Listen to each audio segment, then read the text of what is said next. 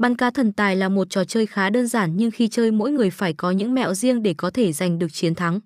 Những mẹo này có thể sẽ được tích lũy từ kinh nghiệm của bản thân hoặc được các cao thủ truyền lại. Tìm hiểu về các loại cá có trong game, sau khi đã nắm rõ các loại cá, bạn sẽ biết được tiền vốn của mình phù hợp với những loại cá nào để ngắm bắn cho chính xác.